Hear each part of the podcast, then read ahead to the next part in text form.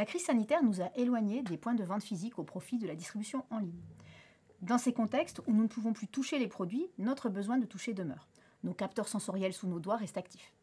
Ils ne sont plus en contact avec des produits, mais avec un clavier ou un écran.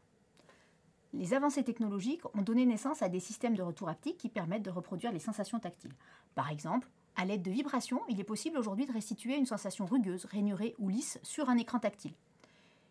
Même si ces technologies ne sont pas encore répandues sur le marché, nous avons cherché à savoir quels pouvaient en être les effets, notamment lors d'un achat en ligne. Autrement dit, la stimulation tactile d'une interface tactile peut-elle améliorer notre expérience d'achat en ligne?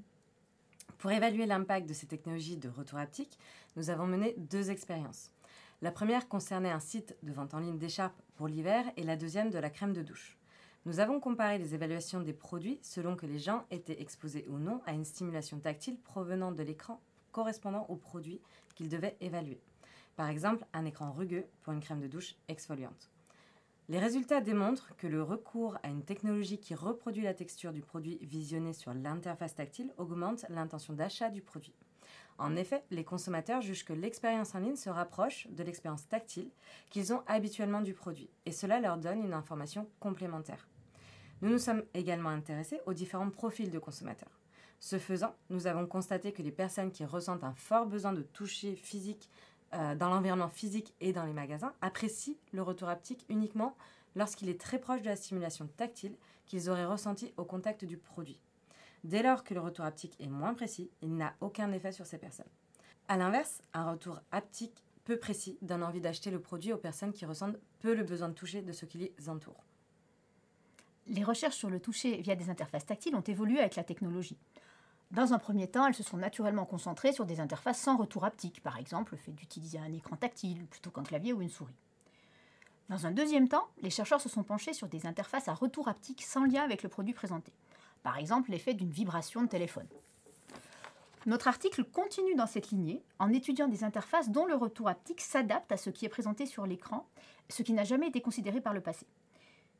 Cette question de la congruence entre deux stimulations sensorielles, une stimulation actuelle via euh, l'interface et une stimulation dont notre corps conserve mémoire du fait de ces interactions passées avec le produit présenté à l'écran, nous amène à proposer le concept de similarité sensorielle comme un facteur important pour expliquer l'influence de la technologie du retour haptique.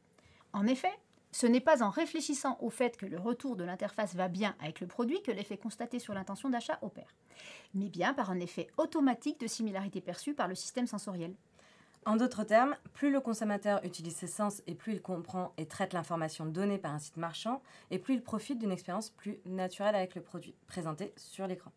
Les avancées technologiques du retour haptique laissent présager une arrivée prochaine sur les marchés de solutions permettant de rendre l'interaction sensorielle entre le site de vente et l'individu de plus en plus naturelle.